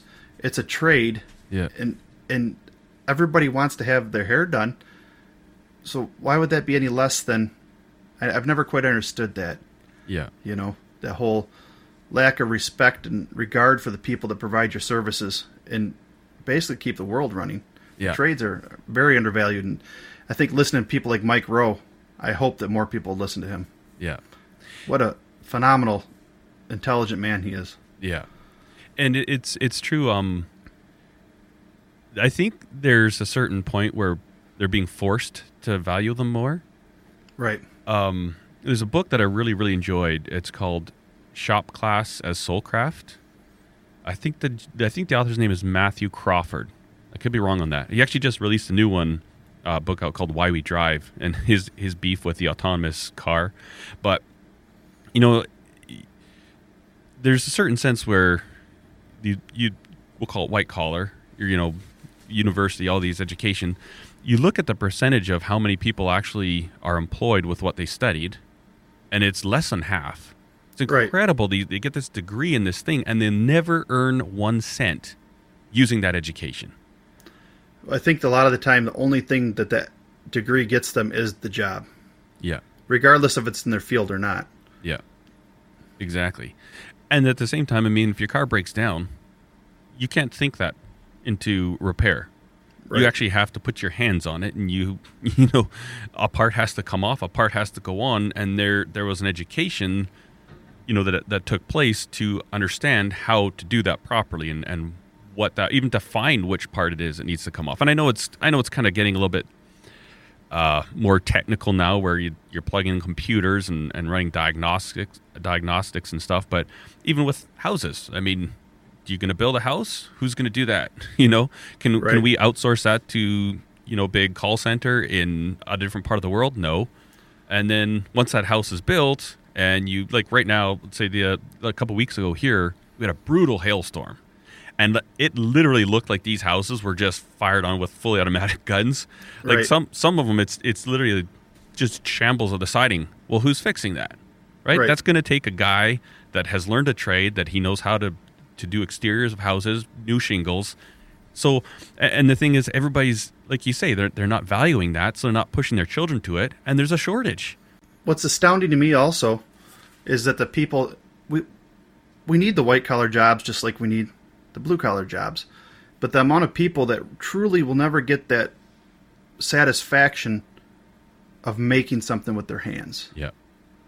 because when you start making something and you have a finished product that's i think that as there's something that speaks to your soul when you're holding your finished product in your hands Yeah. or you've built this or you, there's something about that that I, I find it i don't know what you could replace that with Yeah. It's a physical manifestation of your effort. right. You know? Uh, that's that's why i hated being a project manager so much. And i'll i'll say something that might be a little offensive but i truly based on my experience um, so when i was a project manager i worked with all different levels. Like we worked with the tsa uh, with catsa which is a canadian version of it. We worked at with state governments city governments municipalities like doing all these airports. And I will tell you that from my experience working with all these different people, you could get rid of 90% of white collar workers. As long as you keep the right 10%, the exact same amount of work will get done. And there is so much fluff and padding on the white collar side that it can't exist on the blue collar side. Right? If, Right. If, if you got one guy with a wrench, one guy tightening up a bolt or a nut, you can't have two people sitting around or waiting to go get him apart. Right? It, it Right. doesn't work like that. Whereas you know, you, you go into an office and you got your the, the main contact that we would work with would be a project manager, and then he would have an assistant, and then he would have a, and it's like all these people that really don't add value. None of them can make a decision. Y- You know, I, I'm not saying, you know, some people do need an assistant to get stuff done, but it's amazing how many you go to these meetings. I remember we did this one meeting at the Calgary airport, and they're right now. I think they have the most debt than any airport in Canada right now. It's, but we went to these meetings. On our contract said I had to go to a we, uh, weekly meeting every Wednesday with the construction company. And when we started, they were talking about the clocks. You know, they have the clocks on the walls to let the passengers know. They didn't know if they wanted to maintain the same style of clock as the rest of the airport had or go to a new one. And I was going to these meetings for over two years. And at the end of the two years, still tabled on every agenda, still discussed at every meeting was what we were going to do with the clocks. and in this time, we had manufactured a conveyor system. We pulled an old one out, we put a new one in, like in an overnight change order.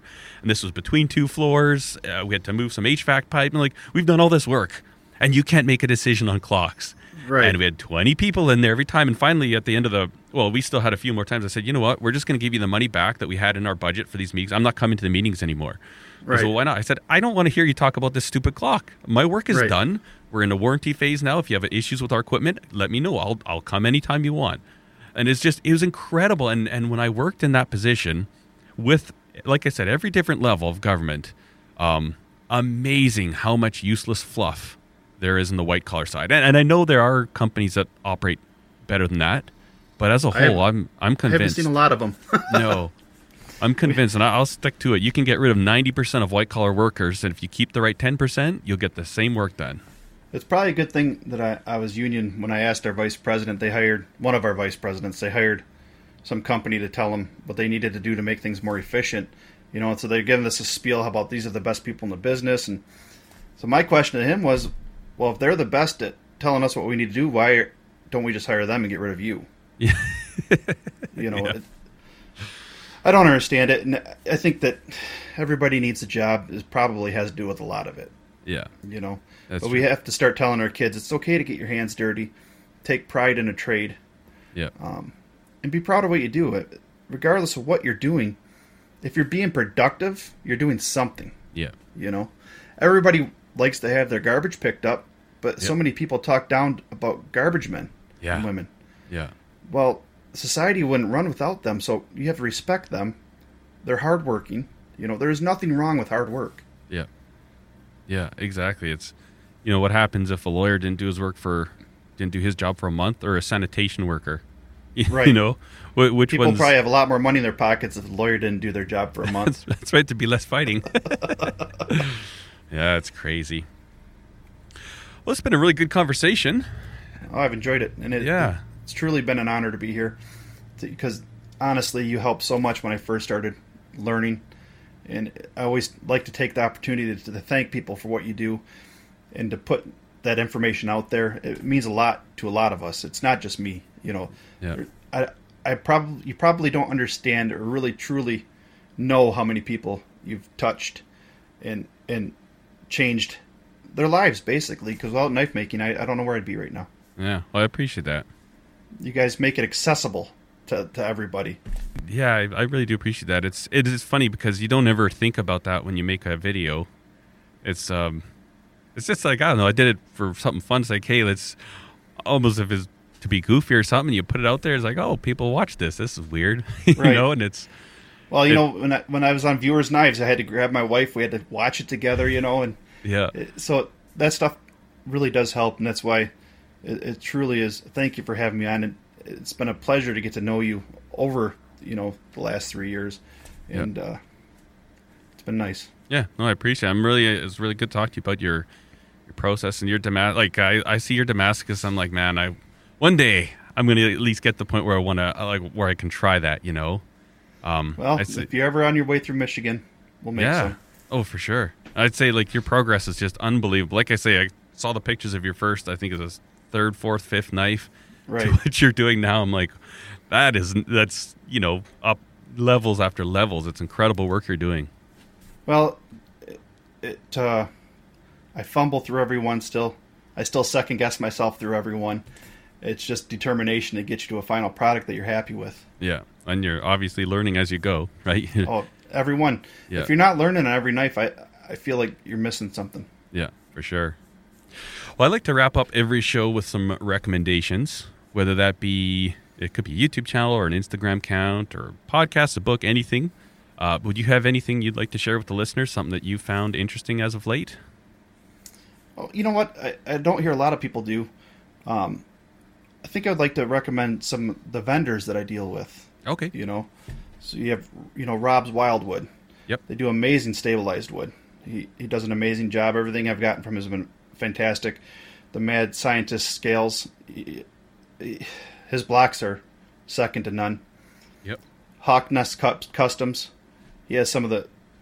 He has some amazing vintage stuff. He he he's a vintage addict with micartas and Westinghouse and Fordite and all that stuff. And then he does his own stabilizing also. He does some really cool things, and he's a super fun guy. Um, right on. rock and blocks and uh, there's just there's so many people um, that are uh, Forrester Woods. He's just getting started, and, and I think Matt he definitely took a liking. He's a knife maker, but he also he has this passion for the materials, you know. Yep. So, and I, I would say a lot of the guys, unless they're unless you can see their products, when you see K and G stabilized, I think that makes a big difference a lot of the Yeah. time. But there's guys like Hunter from Hawks Nest Customs and the Mad Scientists that do it themselves. They do an amazing jobs also. Um, if you're looking for uh, hybrid scales, Casting Kings Okay. has always done an amazing job. Yep. So, Right on. Well, I'll put. Uh, I'll get all this. We'll go through this list afterwards. I'll I'll put links in the show notes to all this stuff because I think you know I'm all about supporting, especially small businesses and and people that are doing it right. right. Quality stuff. You know that's how their business grows is with word of mouth and and so I'm yeah I'm really excited about that to share this with And everybody. then of so- course, uh, Black Black Fox yes. grinders. Thaddeus is an amazing person. He just he works with you. Uh, he, I think he just he's coming out with his next generation here pretty soon. Yeah. You know, I love supporting smaller businesses. I love supporting people that have great ideas but aren't necessarily mainstream and have that huge market share already. Yeah. Yeah.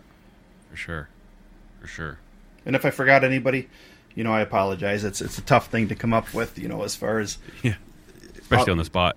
yeah, you deal with a lot of amazing people. Yeah, yeah, that's for sure. Well, I think uh, I'm going to recommend an Instagram account. Um, this is a he's a Canadian knife maker, and I, he's got a lot of followers. But it's amazing how I I think how few actually that I know know about him. And his name is Morgan Cohen, and his Instagram handle is called Cohen's Craft.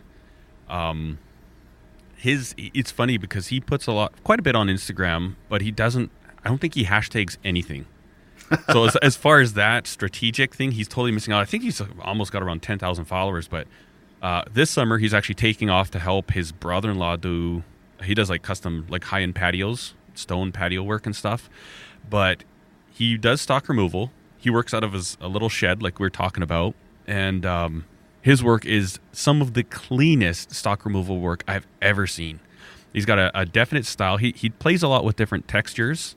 Um, sometimes he'll make like uh, he'll have a solid G10 scale, but he'll make it look like it's got stitches all over it. I don't know how he engraves it. He he doesn't share an awful lot of his process.